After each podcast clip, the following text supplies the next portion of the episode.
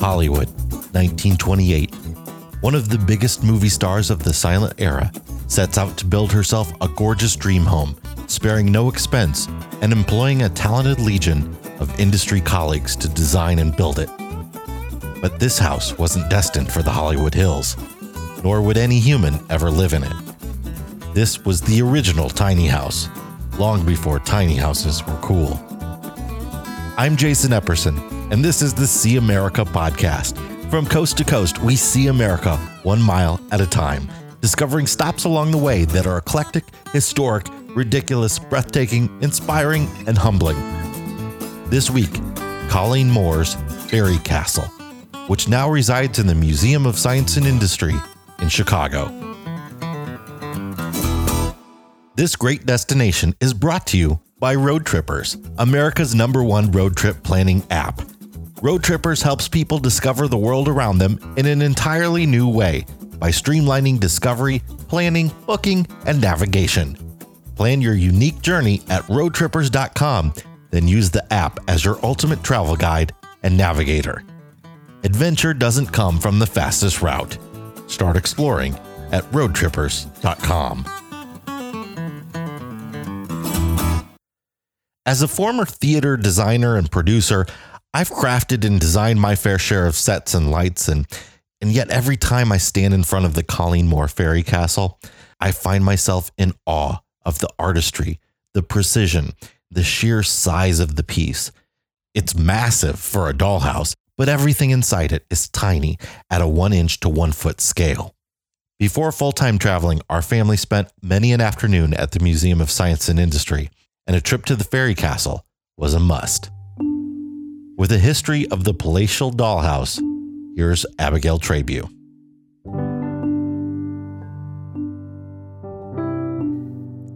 Silent film star Colleen Moore was always fascinated by dolls and dollhouses.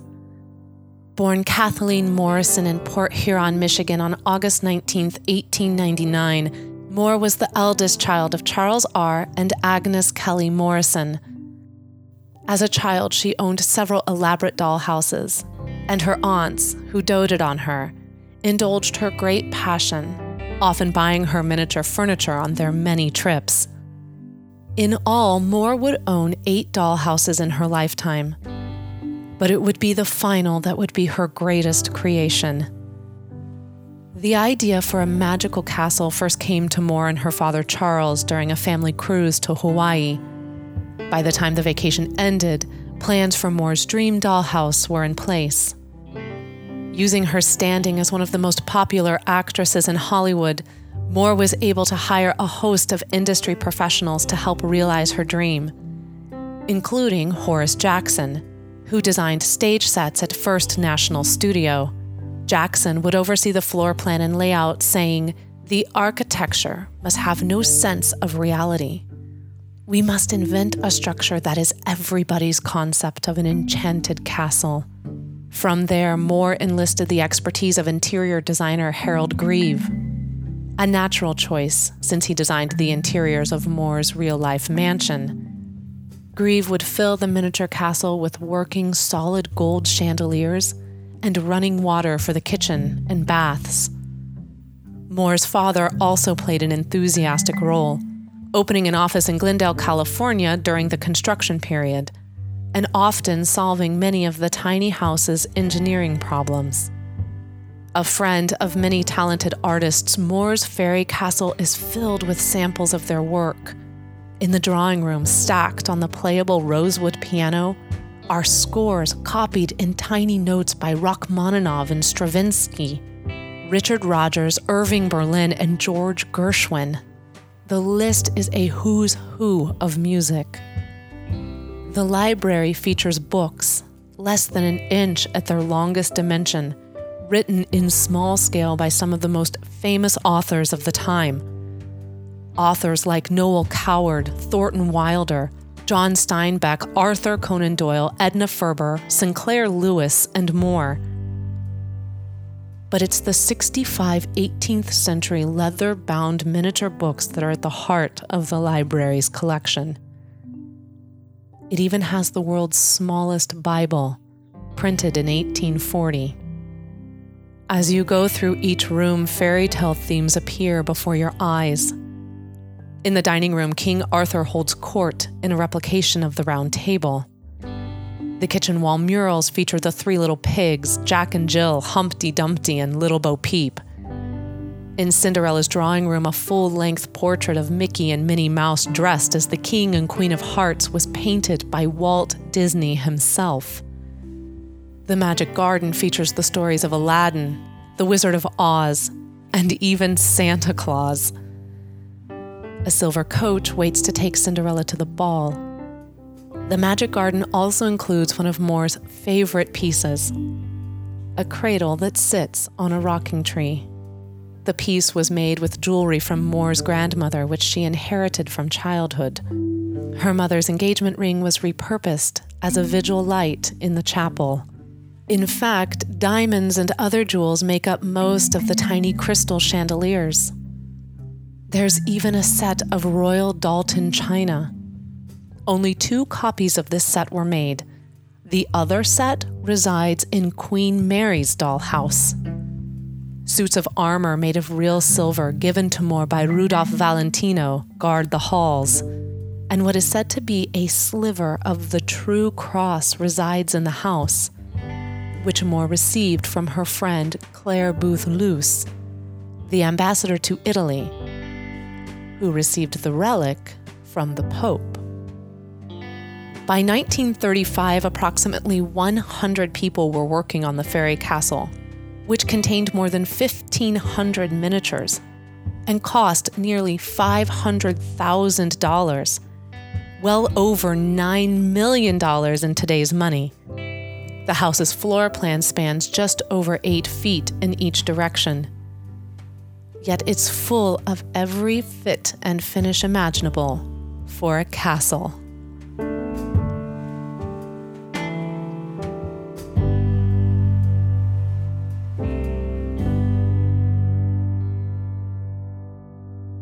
In 1935, just after the dollhouse was built, Moore's fascination with her creation was transformed as the Great Depression tore through the country. Spurred by a passion to help, Moore organized a national tour of the house to raise money for children's charities.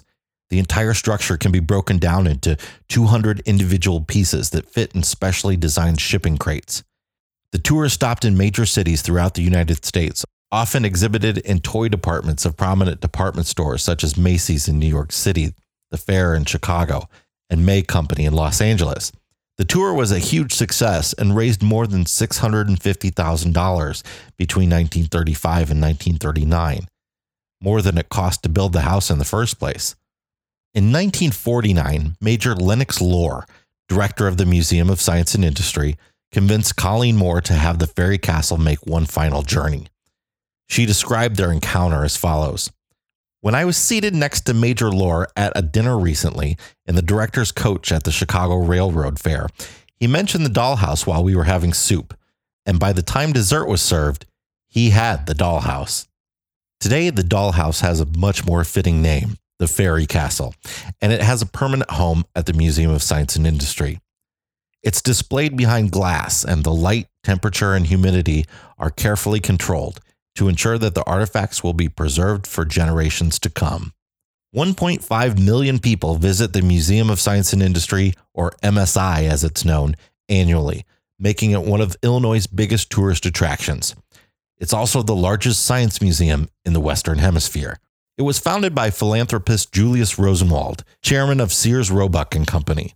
He was determined to house the museum's collections in the Palace of Fine Arts, the last building remaining from the World's Columbian Exposition that had been held in Chicago in 1893. The structure, which had been designed expressly for the exposition, had served as a temporary home for the Field Museum of Natural History until 1920. It began to disintegrate from neglect. It was then rebuilt of more permanent materials from 1928 to 1932, and it opened to the public during the city's Century of Progress exposition in 1933. MSI hosts major exhibits on mining, automobiles, telecommunications, aviation, aeronautics, space travel, agriculture, time, medicine, you name it. Early planes hang overhead of a giant locomotive and a 3,000 square foot model railroad. There's a full Boeing 727 hanging from the balcony, and you can walk inside of it. There's a World War II German U 505 submarine underground. The Pioneer Zephyr, a gleaming silver train, sits in the main lobby. It raced a nonstop dawn to dusk speed run from Denver to Chicago in 1934. The Zephyr completed the trip in just over 13 hours, ushering a new height of train travel and style.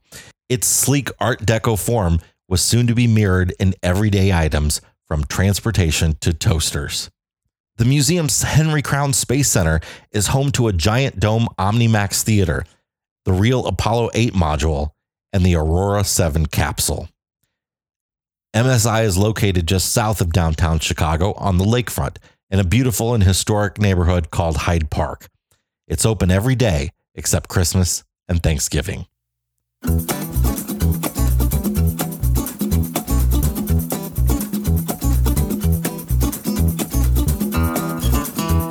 This episode of See America was hosted by me, Jason Epperson, with narration by Abigail Trabue. If you like the show, we'd love a five star review on Apple Podcasts. We'd also like to invite you to follow the See America podcast on Instagram and Facebook and join the See America Facebook group, where we chat about some of America's great road trip destinations. If you're a national park lover, we hope you'll also check out the America's National Parks podcast or come listen to Abigail and me talk about our life on the road with our three boys on the RV Miles podcast.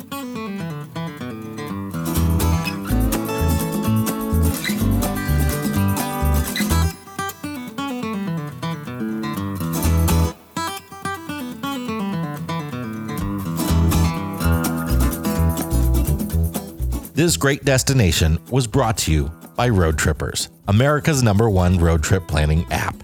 Plan your unique journey at roadtrippers.com, then use the app as your ultimate travel guide and navigator. Adventure doesn't come from the fastest route. Start exploring at roadtrippers.com.